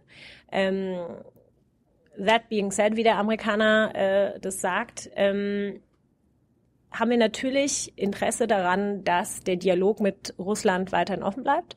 Äh, einfach, weil im Zweifel so wie es in meiner Kindheit war, man Angst hat, dass die Bombe dann da fällt. Ja? Das ist alles plakativ gesagt. Aber ähm, wir sind in dem Sinne für die Amerikaner die allerbeste Brücke äh, nach Russland. Ähm, äh, ist es ein nicht ein, ein, ein schwieriges Verhältnis, es ist nicht ein ganz glattes Verhältnis, ähm, aber weil wir andere Interessen haben, noch akutere Interessen ähm, als die USA. Naja gut, also ich meine, es kann, es kann in dem Sinne, wir haben, es kann allein von der Perspektive des internationalen Rechts nicht da nicht angehen, dass äh, Russland zum Beispiel äh, in Grenzländer ähm, und in, gegebenenfalls in europäische und in NATO-Bündnisländer ähm, eingreift, ne? vielleicht sogar nicht militärisch, aber äh, durch Cyberattacken ähm, und äh, durch Untergrabung. Wir machen Propaganda in Russland um und, und verkaufen den Westen da besonders gut? Ja. Ja? Ja. Mhm. Also wo, welches, welches Fernsehnetzwerk ist denn wie RT in ganz Russland unterwegs und verkauft verkauft den Westen effizient. Ja, wir machen wir machen es schon anders. Es gibt ja auch Radio Free Europe in Europa, es gibt die Deutsche Welle. Das ist nicht vergleichbar, ja. äh, nicht gleichzusetzen, aber ja. es ist vergleichbar. Jeder hat, jedes Land hat ja seine eigenen äh, Mittel. Also die Deutsch, Deutsche Welle ist ja auch in gewisser Weise ein, also von vom Bundestag Mitfinanzierter. Mitfinanzierter. Ja. Hat einen Auftrag, Deutschland gut in der Welt dastehen zu ja. lassen. Den gleichen Auftrag hat Russia Today auch. Die machen es nur anders. Ja, sie machen es nur anders. Sie machen es nur anders, indem sie, ähm, indem vielleicht sie plumper. Ja? Äh, ja, es ist ja vielleicht plumper, vielleicht manchmal subtiler. Also will sagen, ich meine, ganz klar ist, ähm, wenn äh, Russland ist in dem Sinne wagt, äh, gerade mit unseren Nachbarländern oder diesen, diesen, den, den paar dünnen, wenn man so will, kleinen äh, Pufferländern, gerade in, in die baltischen Staaten, ähm, da stärker einzugreifen. Dann äh, greift natürlich erstens mal eine NATO-Verantwortung, das ist ganz klar. Ähm, aber äh, ich glaube, alleine, und das ist ja genau die grundsätzliche Frage, mit der wir uns jetzt ständig auseinandersetzen, ähm, wenn Minsk zwei de facto so eingefroren bleibt, wenn wir da keinen ähm, wirklichen Waffenstillstand hinbekommen, so wie wir ihn auf Papier ähm, gezeichnet haben. Welche Auswirkungen hat das? Wird Russland in irgendeiner Weise, und ich glaube, das fragen sich viele Leute, besonders in Westdeutschland, ähm, bestraft werden für die Tatsache, für die Annexion der Krim? Ja, und es scheint, äh, und ich glaube, das ist das Frustrierende für viele Westdeutschen, also für, vielleicht nicht für die Russlandversteher, wenn man das mal auseinander nimmt, ähm, äh, zu sagen, dass das hat eigentlich nicht mit rechten Dingen zu gehen. Aber warum, warum, warum, jetzt ganz kurz, Ja. warum sollte Russland bestraft werden für sowas? Es ist, war falsch, es ist illegal. Ja. Aber warum sollte Russland bestraft werden, wenn die Amerikaner und Briten und Franzosen für Libyen nicht bestraft wurden oder äh, Die haben ja nichts annektiert, hä? Also das ist ja, es, es üb- und es ist es, Es- gab eine UN-Sanktion für den Eingriff in also es gab eine UN äh, es gab einen UN-Beschluss vielmehr. Gut, dann bleiben wir, beim, bleiben wir beim Irak. Die Briten und die Amerikaner wurden auch nicht bestraft dafür, dass sie den Irak überfallen haben. Warum sollten wir, warum sagen wir jetzt, die Russen sollen bestraft werden? Ja, was ja, aber again, wir haben der Irak ist ja nicht annektiert worden. Das ist doch das ist doch ein komplett Aber anderes. der wurde, ich meine, der, der Irak, der ja Irak, der, ja, aber der Irak wurde besetzt und äh, über Jahre besetzt. Ja, aber das ist also, das ist alleine. Es ist ja, beides das ille- es, aber, aber, äh, wir mal so, es ist beides illegal. Es ist beides illegal, richtig? Damit waren wir Ja, nicht wirklich, weil zumindest ja der Ansatz war, ähm, auf der Basis äh, einer äh, UN, einer ursprünglich eingefügten UN-Resolution im Irak den Beschluss zu fassen, ähm, in den, in den Irak einzugreifen. Also da wurde von vornherein signalisiert, der Eingriff oder der Einsatz äh, von Chemiewaffen gegen das eigene Volk und so weiter und so fort. Es wurde mit internationalem Recht begründet. Wir haben nicht einmal die Tür aufgemacht und dann kamen die Panzer angerollt und schwupp war die Krim annektiert. Also so lief es ja nun nicht. Also da kann man jetzt wirklich nicht irgendwie Bananen und Kokosnüsse vergleichen. Ja, wir vergleichen illegale Aktivitäten und äh, der, der Da, streiten uns, da streiten wir uns gegebenenfalls den ganzen Tag darüber, ob der Einsatz äh, im Irak im ganz im legalen Sinne illegal war oder ob es äh, ob es nicht Teile des Irak-Einsatzes hatte, äh, die ganz klar ähm, zumindest in dem internationalen System so abgesprochen, so klar und so ähm, ja so klar dargelegt wurden, dass sie wie gesagt bei CNN aus, dem, aus der Faxmaschine kamen.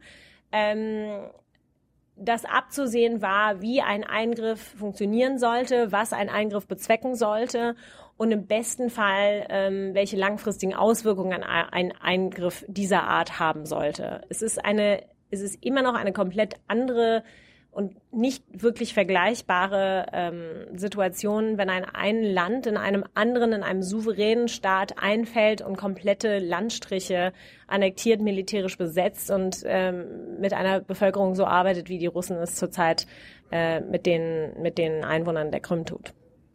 Ganz, wir waren bei den unterschiedlichen Interessen Deutschlands und Amerika Ja. mit Russland. Kannst Naja, die, die Amerikaner. Wo, wo, wo ist der Unterschied? Ja, also die Amerikaner haben natürlich grundsätzliche Interessen ähm, oder äh, eine grundsätzliche, äh, ein grundsätzliches Interesse daran, ein stabiles äh, Verhältnis mit Russland zu haben. Allein aus, das ergibt sich natürlich aus der Tatsache, dass es beide Nuklearmächte sind, dass es stehende Nuklearabkommen gibt, ähm, von denen Russland jetzt zum Teil zumindest versucht, etwas Abstand zu nehmen. Ja, da geht es um den Abbau von alten Nuklearwaffen, ähm, eine schöne Drohgebärde ähm, Russlands.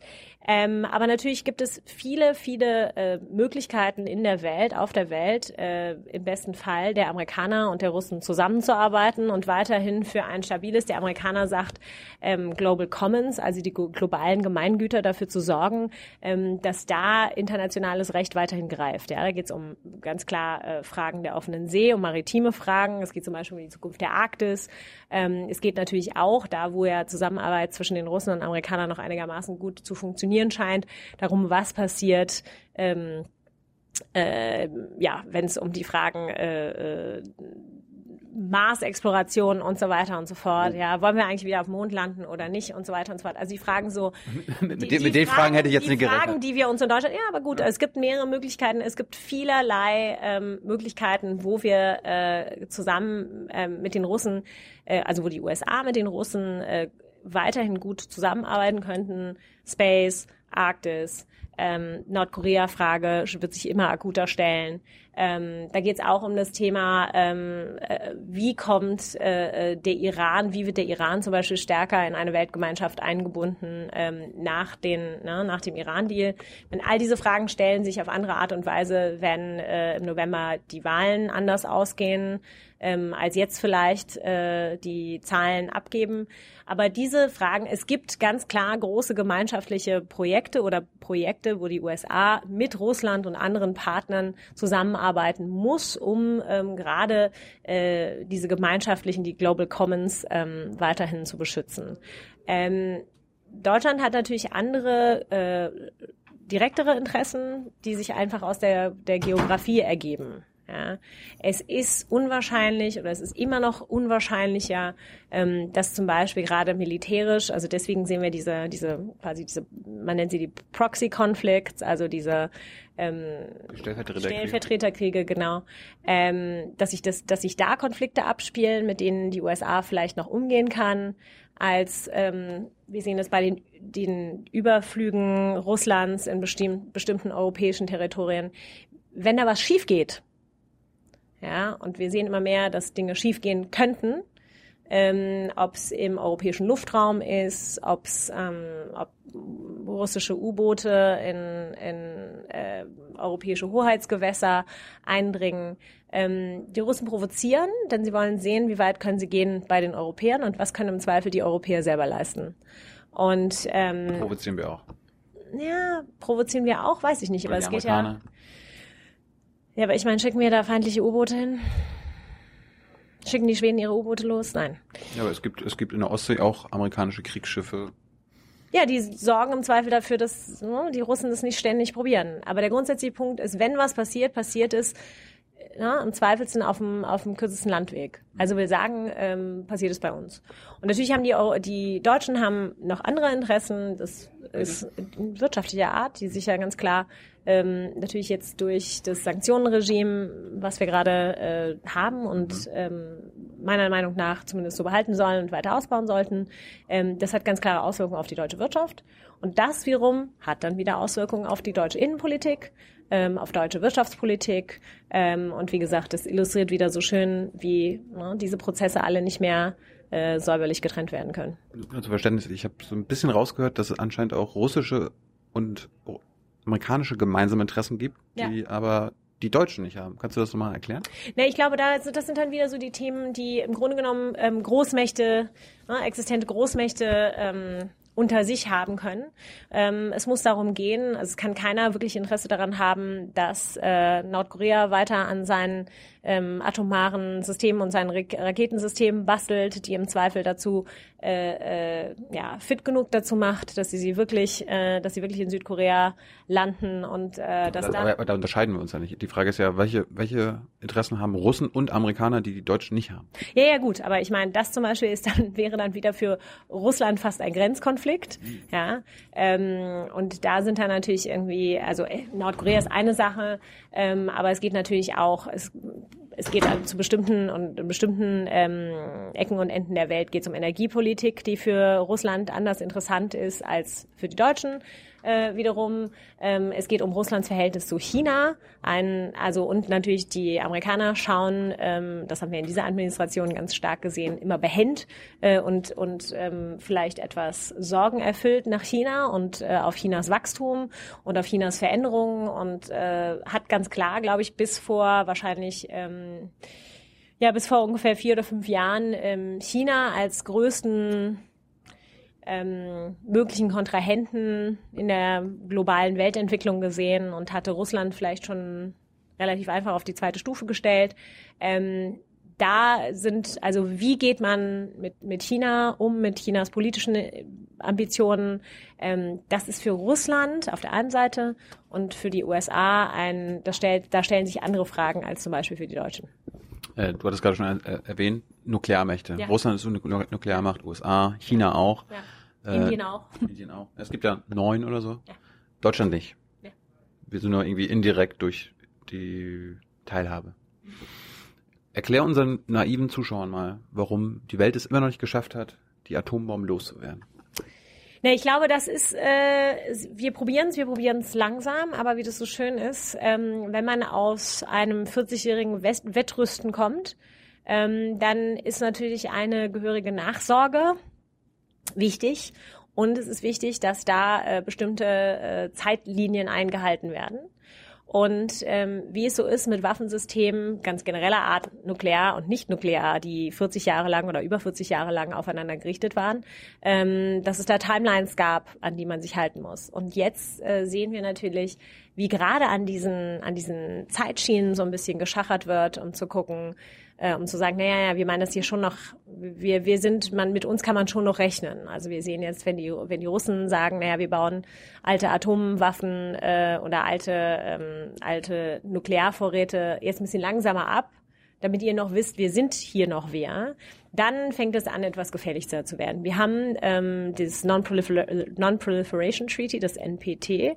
Ähm, das ist ein Abkommen, was äh, wirklich äh, vorsieht, genau wie du das schon beschrieben hast, dass wir längerfristig ähm, hinkommen zu einer nicht-nuklearen Welt. Wir erinnern uns daran, was äh, Präsident Obama, meine ich sogar an der Siegessäule, aber dann später auf jeden Fall in seiner Pragrede äh, gesagt hat, dass das eine ganz große Priorität seiner Administration war. Hat er nicht geschafft.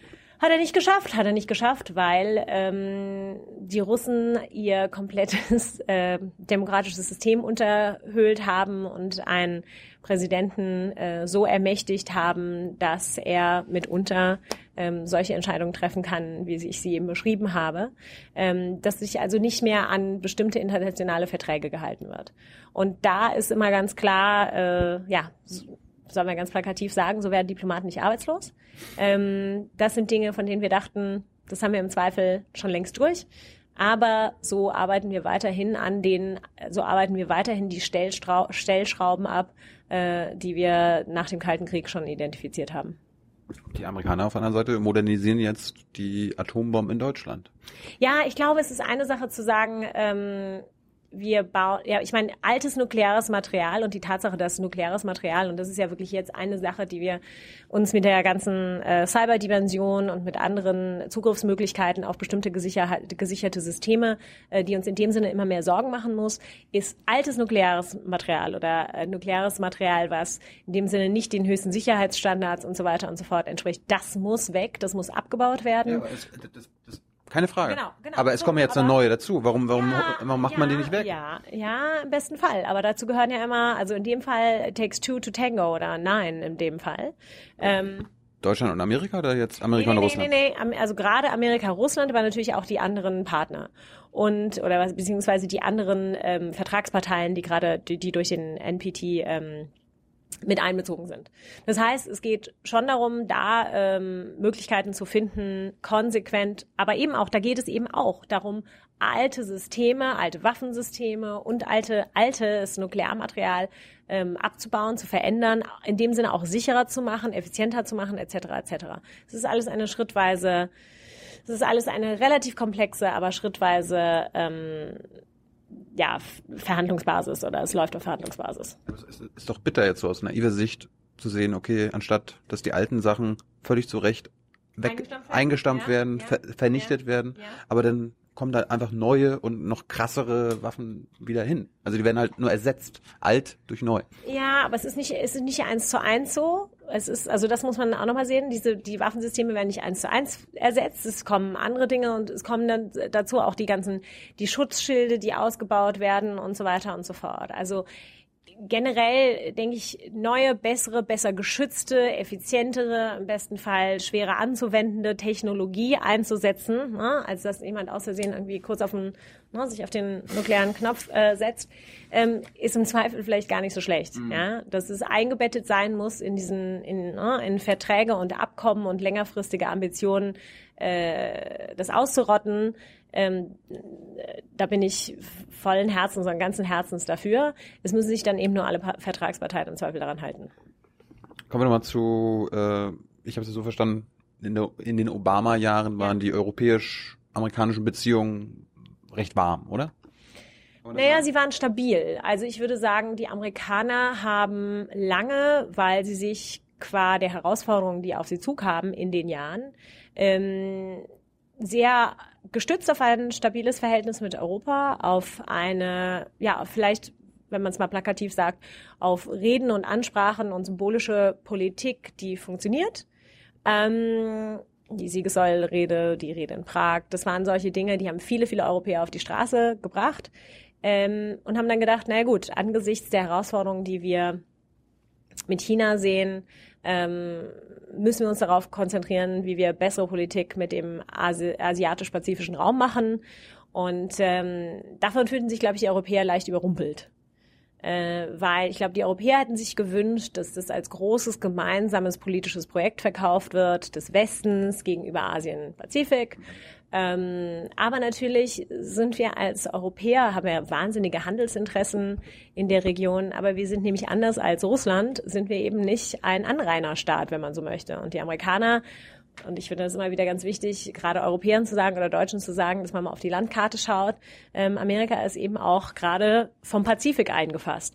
Das heißt, ähm, ich glaube, äh, die Irritation, die gerade der sogenannte Pivot to Asia ausgelöst hat, also die Tatsache, dass Amerika gesagt hat, naja, wir müssen uns vielleicht mal ein bisschen anders geografisch aufstellen, das hat für äh, ja extrem hohe Augenbrauen bei den Europäern gesorgt, weil dann das Verständnis war, Moment, ist das jetzt eine Abkehr von Europa? Ist das eine ja, gehen wir jetzt weg von diesem wichtigen Verhältnis. Clinton hat ja irgendwie als die Außenministerin gesagt, äh, das 21. Jahrhundert soll das Pacific Century genau. sein. Ja. ja. Naja, gut, es ist einfach nochmal, da ist, da findet ganz, äh, ganz stark, äh, ist China noch oder sind oder äh, ja sind die Länder in der Region im weitesten Sinne äh, die wachstumsstärksten Länder. Natürlich ziehen sie sich hoch aus einer unglaublichen, ähm, na, aus einem aus einer viel niedrigeren Position, als der Westen jetzt gerade kommt. Ja, selbst wenn in China jetzt die Wachstumszahlen eher um die sieben Prozent liegen als um die elf zum Beispiel, ist es natürlich im Vergleich zu einem für Europa oder für europäische Länder vorhergesagten Wirtschaftswachstum ist es das natürlich immer noch wahnsinnige Zahlen. Mhm. Und weil es da für Amerika Möglichkeiten gibt, ähm, sowohl politisch wie aber auch wirtschaftlich äh, äh, präsent zu sein auf eine andere Art und Weise und weil Amerika immer ein vorausgerichtetes und äh, im besten Fall opportunitätsgetriebenes äh, Land ist, war es ganz klar, dass sie da anders als mit den ganzen existierenden europäischen Ländern, wo wir ein NATO-Bündnis haben, wo wir gute transatlantische Individualpartnerschaften haben zwischen zwei Ländern, dass sich Amerika gesagt hat, naja, in der Priorisierung müssen wir vielleicht schauen, wie wir es zustande bekommen, dass, ähm, dass wir da weiterhin Auseinandersetzungen zwischen Japan und China befrieden können, äh, dass wir Südkorea und Nordkorea stabil halten ähm, und natürlich, dass wir unsere wirtschaftlichen und politischen Interessen im Pazifik weiter vertreten. Das heißt so, okay, die Amis sagen sich so, okay, die Europäer, Europa haben wir jetzt stabilisiert, Jetzt wird Zeit, dass wir Asien stabilisieren. Ja, das war, glaube ich, zumindest der Ansatz am Anfang einer, einer Obama-Zeit. Ja, da war, wurde gesagt, okay, äh, asiatisch-pazifisches Zeitalter, wir machen ein Reset mit Russia 2009, dann haben wir die Russen einigermaßen befriedet, dann klappt das, wir konzentrieren uns auf Asien und die Europäer, das ist sowieso stabil, darauf uns keine Sorgen machen. So. Und dann passierten natürlich die Dinge, die man in der internationalen Politik immer schwer voraussehen kann. Ähm, ein Russland, was sich mit einem Reset in keiner Weise zufrieden gegeben hat und sich so ein bisschen in der nationalen Ehre ähm, verletzt fühlte, ja, so ein bisschen paternalistisch abgestuftes, äh, ja, äh, ja, Annäherungspolitik, das fand ein Wladimir Putin aus verständlichen Gründen vielleicht nicht so besonders gut. Und so ist der Reset mit Russia äh, gründlich schiefgelaufen, Annexion der Krim, auf einmal wieder quasi Krieg im in, im weiteren Einzugsgebiet Europas.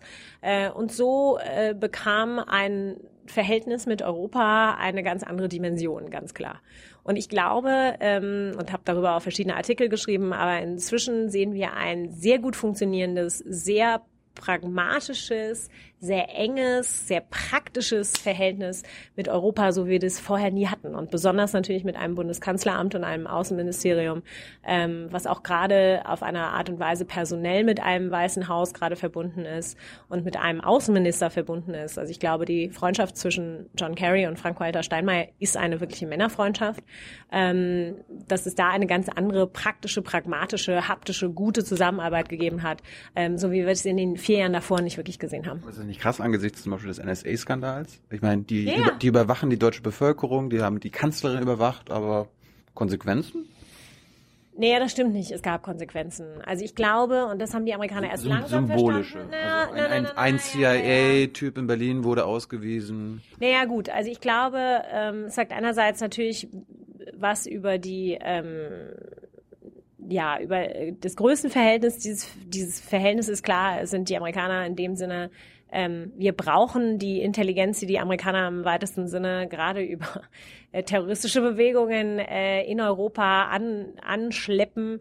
Ähm, ja, genauso, und ich meine, zum NSA-Skandal gab es danach die BND-Skandale und dann stellte sich raus, ach nee, guck mal da, wir machen ja auch das Gleiche. Hm. Also es gab so diese, ne, also erst sind wir sauer, dann seid ihr sauer, dann sind wir alle sauer.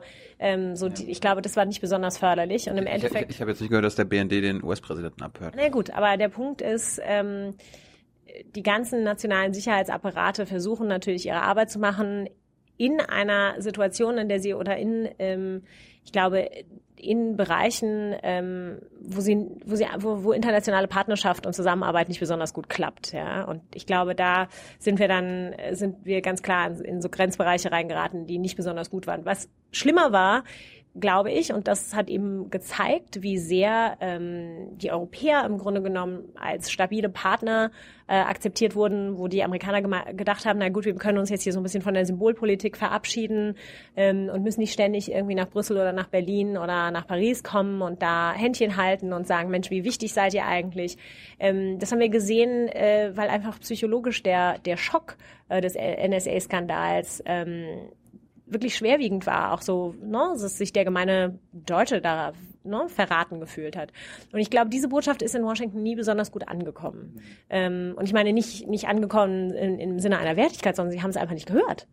Und es liegt natürlich daran, dass, also zum Beispiel gerade auch in einem State Department, ähm, nicht besonders viele Leute äh, mehr rumliefen, die sich wirklich mit Kerneuropa befasst haben. Ja, es gibt nicht mehr, es gab nicht mehr viele ausgewiesene Deutschland-Experten in einem State Department. Es gab nicht mehr viele ausgewiesene Frankreich-Experten in einem State Department.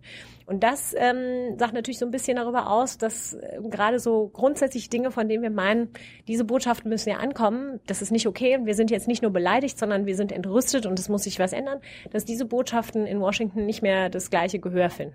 Dann passierten all diese schwerwiegenden, schwerwiegenden Krisen ähm, ne, von, von den Ländern auf der anderen Seite des Mittelmeers ähm, bis Krim-Annexion und so weiter und so fort und stellte sich heraus, ähm, ohne dass wir noch enger zusammenarbeiten, aber dass die Europäer auch noch mehr ins Gespräch bringen, also dass sie auch sagen können, wir können hier noch mehr leisten, lässt sich fast internationale Politik nicht mehr gestalten. Und ich glaube, deswegen haben wir ja gerade in den letzten vier Jahren, aber speziell in den letzten dreieinhalb Jahren gesehen, ähm, dass äh, internationale, also Politik ähm, wirklich nur noch gemacht werden kann, indem der Westen ganz stark ineinander greift. Und da geht es auch um Beziehungen zu Saudi-Arabien oder ne, wie beeinflusst man Saudi-Arabien zum Beispiel ein besserer Akteur in, in seiner eigenen Nachbarschaft zu sein, äh, damit wir Iran ähm, wieder an den internationalen Tisch ziehen können und im Zweifel da längerfristig Politik machen können.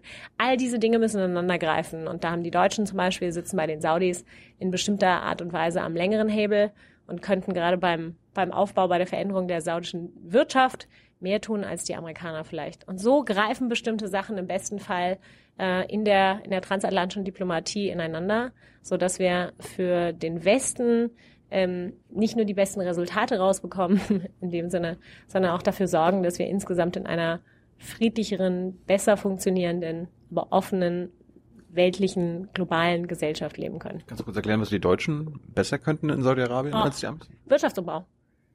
Die Saudis, wenn man dem INF-Bericht glauben sollte, der im Oktober rauskam, sind angesichts des Verfalls des Ölpreises, jetzt bauen sie gerade extrem ihre Wirtschaft um oder setzen da nachhaltig drauf, ähm, können zum Beispiel äh, natürlich längerfristig so die Sozialpolitik, die sie machen, indem sie äh, ihre Bevölkerung großzügig auszahlen und äh, in dem Sinne glücklich halten. Das könnten sie, das lässt sich ja langfristig nicht erhalten, wenn der Ölpreis weiter so verfällt.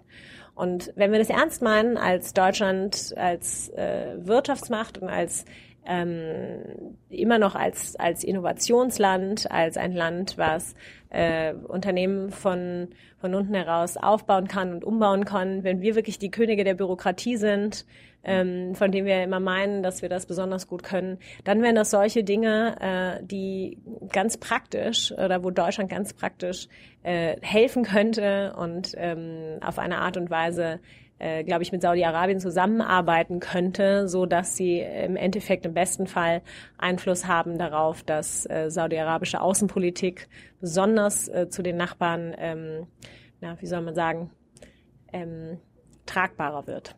Okay, letzte Frage. Du hast ja jetzt gerade gesagt, unter Obama war die, waren die europäisch-amerikanischen Verhältnisse, das Verhältnis stabil. Mhm. Jetzt kommt ja ein neuer Präsident, entweder Miss Clinton oder Mr. Trump. Äh, kann man jetzt so plump sagen, okay, wenn es Clinton wird, dann bleibt es ein stabiles Verhältnis und bei Trump könnte es ein instabiles werden?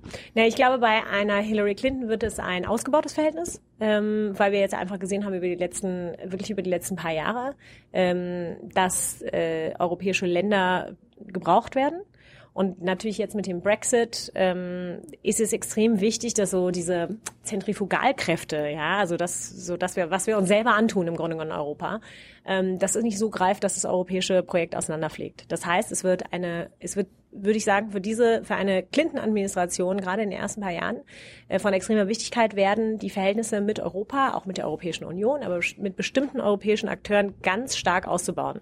Das heißt, ich könnte mir gut vorstellen, dass ein ähm, erster Auslandsbesuch einer äh, Präsidentin Hillary Clinton nicht nach Peking geht, äh, wie es bei Obama der Fall war, mhm. sondern äh, gegebenenfalls nach Berlin oder nach Brüssel. Und äh, wenn ich ihr was raten könnte, dann würde ich das auch so machen. Würde ich von Berlin aus weiter nach Peking fahren, aber zumindest erstmal nach Berlin fliegen. Ähm, weil, weil Berlin die Hauptstadt Europas ist.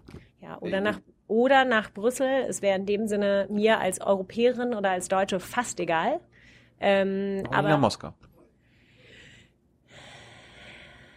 weil es da andere, die Arbeit mit Moskau wird nur gehen, wenn die Arbeit mit Brüssel und die Arbeit mit Berlin gut funktioniert. Und es wird aber die, aber die funktioniert doch schon gut, hast du da gesagt? Ja, ja, aber es muss eben, es ist eine neue Administration, es wird eine neue Weichenstellung geben, es werden ähm, neue, es wird neue Zielsetzungen geben. Ähm, Welche? Weiß man das? Ja, man kann sich zumindest bestimmte Sachen schon langsam ähm, zeichnen sich in bestimmter Art und Weise ab. Aber es muss zum Beispiel, wenn wir jetzt wissen, dass es einen harten Brexit gibt in zwei Jahren ähm, und wenn auf einen harten Brexit in zwei Jahren hingearbeitet wird, äh, müssen die Amerikaner schauen, wie sie ein Verhältnis mit Großbritannien hinbekommen, was ähm, was im Grunde genommen die, die Eckpfeiler äh, noch diese Special Relationships für die Amerikaner hergibt. Und umgekehrt ähm, äh, haben die Amerikaner großes Interesse daran, dass ein Kerneuropa nicht komplett, wenn man mal slappisch sagt, aus dem Fugen fliegt. Und da müssen sie schauen, äh, dass sie dann im Zweifel äh, gerade die Akteure unterstützen, ähm, die solche Arbeit noch leisten können. Ja, und das, das ist eine Federica Mogherini in Brüssel. Das ist im Zweifel ein, ein Herr Juncker. Und es ist natürlich ganz klar eine deutsche Kanzlerin. Ähm, natürlich stellen sich, und, und für die Amerikaner wird es schwierig einzuschätzen, äh, was passiert in einer Bundestagswahl in Deutschland, was passiert in einer Wahl in Frankreich. Das werden die Dinge sein, die den Amerikanern Sorgen machen. Das heißt, es wird darum gehen, und ich könnte mir vorstellen, dass das erste Mal seit langer Zeit wieder in, einen, in einem NSA und in einer in einem Außenministerium in Amerika äh, Kerneuropäer, also Kerneuropa-Experten einziehen und ähm, die genau an diesen Fragen arbeiten. Was passiert, wenn eine Bundestagswahl anders ausgeht, als wir das vielleicht jetzt gerade meinen? Äh, was die, passiert? Die Amis würden sich wünschen, wenn Merkel an der Macht bleibt, richtig? Es wäre einfacher für sie, weil wie gesagt, da müssen sie sich nicht auf ein komplett neues äh, ne, Personal als, als, einstellen. Als jetzt Rot-Rot-Grün zum Beispiel. Es geht, es ist einfach eine Frage. Ich meine, die Amerikaner, ich meine, das sind, das ist die. Das ja, ist aber, aber nur Verständnis. Also lieber die Regierung behalten, die man kennt, als eine neue. Ja, ich meine, dann dauert es halt eben ein paar Monate. Aber ich meine, es sind stabile Demokratien und dieses Personal im Zweifel kennt man. Da kommt ja jetzt nicht aus, also ich meine, anders als bei einer österreichischen Präsidentschaftswahl, da kommt im Zweifel nicht aus einer linken Ecke eine interessante Kandidatin wie Irmgard Chris, äh, die andere Dinge wieder aufwirft. Ja, also es wird, wir können, wir könnten jetzt hier, ich und du könnten jetzt zwei Minuten lang spekulieren und dann haben wir zwei Konstellationen, äh, ne, wie die jeweiligen großen Volksparteien in die in die Wahl ziehen, ja, und ähm, dann können wir es relativ schnell einschätzen, ja. Und also ich meine, das heißt, es aber, aber die, die Franzosen, da wäre schon ein bisschen krasser, wenn, wenn, wenn Le Pen an der Macht käme. Die Franzosen, äh, bei den Franzosen ist es krasser. Und die Frage ist dann natürlich, und das ist die Frage, die sich die Amerikaner ehrlich stellen, wenn eine Marine Le Pen an die Macht kommt, wenn da andere Dinge passieren, ähm, welche Auswirkungen hat das für das europäische Projekt? Und umgekehrt, ähm, und dann sind wir jetzt gleich bei deiner Frage zu Donald Trump, ähm, welche Auswirkungen hat eine anders ausgehende Wahl hier im November auf zum Beispiel ein nordatlantisches Bündnis? Ja? Ähm, kann es sein, dass wir gerade diese ganzen budgetären Fragen ähm, angesichts, wer zahlt eigentlich für wessen Sicherheit wann, äh, dass das eine NATO dann komplett auseinandersprengt. Und ich meine, wenn wir eine Situation haben, wo ein Wladimir Putin oder ein Russ oder Russland mit finanziellen Eingriffen in einen französischen Wahlkampf äh, dazu äh, es dazu kommen lässt, dass äh, Marine Le Pen eine Präsidentschaft, eine wirklich eine Präsidentschaft in Frankreich streitig macht, ähm, und wir einen Donald Trump hier haben, der im Grunde genommen äh, das nordatlantische Bündnis äh, komplett in Frage stellt, äh, dann sind wir wirklich am Anfang einer komplett neuen Weltordnung und einer komplett neuen, eines komplett neuen Zeitalters. Gäbe es irgendwas, was äh, vielleicht positiv wäre an einer Trump-Präsidentschaft in Sachen internationale Beziehungen? Ich meine, das, das, das, lässt sich, das lässt sich fast nicht einschätzen, weil wir keine Ahnung haben, hm. wirklich keine Ahnung, wie eine Außenpolitik eines Donald Trumps aussehen würde. Warum haben wir keine Ahnung? Fasziniert dich das nicht? So, ich meine, das also als Professorin. Ja, ja, ja, natürlich. Aber ähm, das wird immer spannend. Haben, ja, ähm, ja, es ist, es ist in dem Sinne sehr schön. Ich habe es jetzt noch nicht äh, aus, ich habe es noch nicht ausprobiert, aber äh, das Truman National Security Project, äh, dessen Teil ich bin, die haben ein ähm, in einem ja in einem Design von einem Choose Your Own Adventure äh, eine Trump-Außenpolitik äh, ähm, ausgeklügelt und ähm, man kann, wenn man äh, in dieses, ähm, wenn man sich äh, eintippt in dieses wunderschöne Spiel. Ähm, Ist das online oder? Ja, es ist gerade rausgekommen gestern. Ja? Ich habe es noch nicht gemacht. Also ja. Unsere Zuschauer könnten es Ja, ja. Blenden wir gerade ein. Ja, genau. Okay, jetzt erzählen. Äh, genau. Und da kann man ausspielen, was passieren würde, wenn Donald Trump sich so, so oder so entscheidet. Aber die Tatsache, dass es ein Spiel dazu gibt quasi oder eine Möglichkeit, ähm, so, äh, ne, so bestimmte strategische ähm, Dinge quasi mal äh, pro forma durchzuspielen, liegt daran, dass wir, dass es komplett unklar ist, wer seine außenpolitischen ähm, Vordenker im Zweifel sind, wenn er sie, wenn er welche hat. Und das ist zum Beispiel in, in anderen Wahlkämpfen nie der Fall gewesen. Ja, man kannte das Romney-Team, man kannte das Team auf der anderen Seite. Ja, das waren im Zweifel Leute, die Jahre, Jahre lang ähm, über Jahrzehnte im Zweifel äh, äh, Politik gemacht haben oder, oder darüber nachgedacht haben, wie sieht eine republikanische Außenpolitik aus. Und der grundsätzliche Konsens sowohl einer demokratischen wie einer republikanischen Außenpolitik in der, äh, in der Geschichte der modernen äh, Vereinigten Staaten ist ganz klar eine Außenpolitik, die auf Bündnispolitik basiert und die auf starker und ausgebauter Bündnispolitik äh, basiert, weil das, also eben dieses Bündnis von Alliierten, der hauptsächlich, das hauptsächliche Merkmal ist, äh, was zum Beispiel Amerika anders macht als Russland oder China oder andere Mächte, die einen Großmachtstatus für sich äh, sehen und begreifen. Und weil diese ganz grundsätzlichen Pfeiler einer amerikanischen Außenpolitik jetzt in Frage gestellt werden und wir noch nicht mal wissen, wer hinter solchen, hinter einem Reißbrett oder an einem Reißbrett sitzt und das im Zweifel für einen Präsidenten Trump ausarbeitet, das macht diese jetzige Situation gerade so gefährlich und so prekär. Gibt es das Spiel auch für Clinton? Das Spiel gibt's nicht für Clinton, weil bei Clinton kann man zum Zweifel etwas besser abschätzen und etwas besser einschätzen, ähm, wo ihre Prioritäten sind. Du hast sie schon angesprochen. Ähm, wie gesagt, es wird ihr darum gehen, Europa äh, zusammenzuhalten, funktional zu halten, weil sie braucht die Stütze des Westens und da wird sie einfach mehr äh, Augenmerk. Äh, aber das ist doch unsere Aufgabe als Europäer. Ich meine, die, die, die Europäer sehen ja auch nicht als unsere, also wir als Europäer sehen ja auch nicht unsere Aufgabe an, die Amerikaner, das amerikanische System zusammenzuhalten. Das müssen die Amerikaner eher machen. Ja, ja, aber ich meine, die, die, die Amerikaner, und da wird es jetzt wieder um, wir, als Europäer lieben Symbolpolitik, insofern wird es in dem Sinne sehr schön sein, wieder ähm, von den Amerikanern gesehen zu werden. Ja. Blöderweise werden wir dann von den Amerikanern so aktiv gesehen, weil wir gerade ein Problemherd sind. Ähm, aber da wird, ne, da wird am Anfang, nehme ich eben an, einer Administration äh, einer Hillary Clinton sehr viel nachgearbeitet werden. Ähm, es wird darum gehen, das Verhältnis zu Russland zu stabilisieren und die paar Dinge, die wir schon angesprochen haben, äh, die man gegebenenfalls mit Russland gemeinsam kann, machen kann. Also trotz äh, einer, eines existierenden ähm, Sanktionenregimes Russland immer wieder versuchen, äh, an einen Tisch zu bringen und zu bestimmten anderen Systemen an ein, oder zu bestimmten anderen Fragen an einen Tisch zu bringen. Das wird super wichtig werden. Ähm, dann natürlich weiterhin das Verhältnis zu China äh, und das Verhältnis weit und dann umgekehrt auszubauen. Aber das sind so längerfristige Pläne. Äh, das Verhältnis gerade zu Indien ähm, eines immer werden größeren Players, größer werdenden internationalen Players auszubauen. Das wird sie sich so strukturieren. So die fünf oder sechs Prioritäten. Das können wir jetzt relativ schnell schon einschätzen oder übersehen. Aber gibt es einen positiven Aspekt, den Trump vielleicht in die Außenpolitik bringen könnte? Oh, das ist aber jetzt eine gute Frage. Hm. Also, ich also hat er, hat er irgendwo einen Punkt mal genannt, wo man sagt, ah ja, könnte man mal. Also den Amerikanern zu Hause geht es natürlich darum, ähnlich wie wir das schon für die Europäer besprochen haben, wo kommt eigentlich meine Sicherheit her? Und im weitesten Sinne geht es eben natürlich da ganz klar um Arbeitsplätze auch. Und ähm, die paar klaren Statements, die er gemacht hat zu einer amerikanischen Wirtschaftspolitik, ähm, dass amerikanische Unternehmen bestraft werden würden dafür, wenn sie ins Ausland gehen, äh, speziell wenn sie nach China gehen, dass sie dann mit äh, sehr, sehr hohen äh, Importsteuern oder Einfuhr, Einfuhrsteuern bestraft werden würden und dann auch quasi Arbeitsplatz für Arbeitsplatz bestraft werden würden. Ähm, ich meine, das das klingt im ersten Moment vielleicht so, als ob es funktional sein könnte, aber de facto würde er damit einfach amerikanische Unternehmen kaputt machen. Ja, er würde sie kaputt zersteuern oder kaputt besteuern. Ähm, und es würde für langfristig für keine nachhaltigen Arbeitsstellen sorgen, die im Zweifel Amerikaner auch noch annehmen wollen.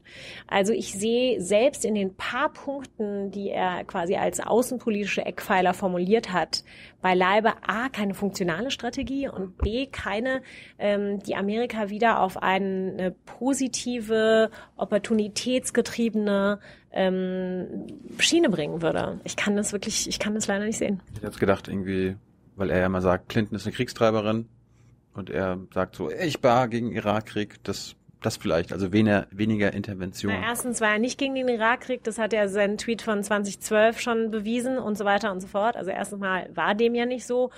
Und aber, zweitens. Aber, aber, er sagt, jetzt ist er gegen. Ja, herzlichen Glückwunsch. Aber zweitens ist, ich meine, Isolationismus ist, kann für Amerika keine, ist keine Option. Ja, es ist keine Option.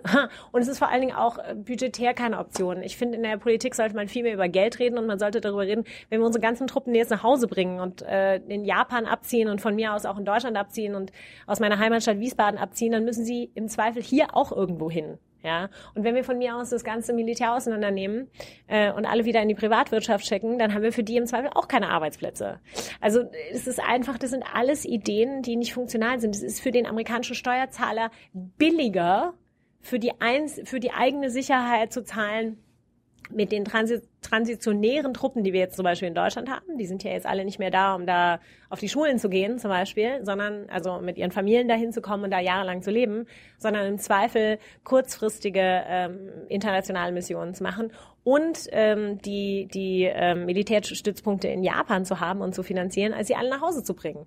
Also Isolationismus ist schnell gesagt, klingt billig, klingt gut, klingt vielleicht schmackhaft, funktioniert aber in dem Sinne nicht. Katrin, Dankeschön. Dankeschön. Wer, eine Sache noch, wer wird's? Naja, ich muss ja. Wen, wen wählst du? Ja, also darüber redet man ja eigentlich nicht, weil in Deutschland und in Amerika ist die Wahl, die Wahl privat gibt, und geheim. Ja, klar, aber es gibt ja vier Kandidaten. Kannst du auch sagen, ja, ich bin Gary Johnson. Ja, könnte man sagen, aber das würde sich mit meiner ganzen internationalen Einstellung etwas reiben. Da hätte ich äh, schlimme, schlimme Gewissensbisse. Äh, ich habe meinen Wahlzettel schon zu Hause. Ich habe ihn schon angekreuzt, weil ich ja zur Wahl nicht hier sein werde. Und ähm, bei mir geht das Kreuzchen ganz oben hin. Jetzt müsste man einen Wahlzettel aus Massachusetts sehen können. Dann hätte man es raus. Das ist Jill Stein. Das ist nicht Jill Stein. Also Clinton. So viel kann ich sagen. Liebe Hörer, hier sind Thilo und Tyler. Jung und Naiv gibt es ja nur durch eure Unterstützung. Hier gibt's keine Werbung, höchstens für uns selbst. Aber wie ihr uns unterstützen könnt oder sogar Produzenten werdet, erfahrt ihr in der Podcast-Beschreibung. Zum Beispiel per PayPal oder Überweisung. Und jetzt geht's weiter. Aber, aber wer, wer wird's? Ähm, es ist sehr schwer einzuschätzen und ich äh, überlasse nichts dem Zufall. Ähm, ich hoffe, dass es Hillary Clinton wird äh, für meine beiden Pässe, äh, für meine Familienmitglieder auf beiden Seiten des Atlantischen Ozeans. Ähm, es ist wenig, man kann wenig auf diese Umfragen geben. Ich äh, überlasse nichts dem Zufall und ziehe mir am Wochenende meine dicken Wanderstiefel an und laufe in New Hampshire die Straßen rauf und runter und äh, klopfe an Türen. Ähm, zum Teil auch, weil ich im Jahr 2000 bei CNN saß und ich um 22 Uhr nach Hause gegangen bin, als Al Gore Florida gewonnen hat und äh, aufgewacht bin in einem Land, was von George W. Bush regiert wurde. Und da die persönliche Verantwortung möchte ich nicht tragen. Dankeschön. Dankeschön. Ciao.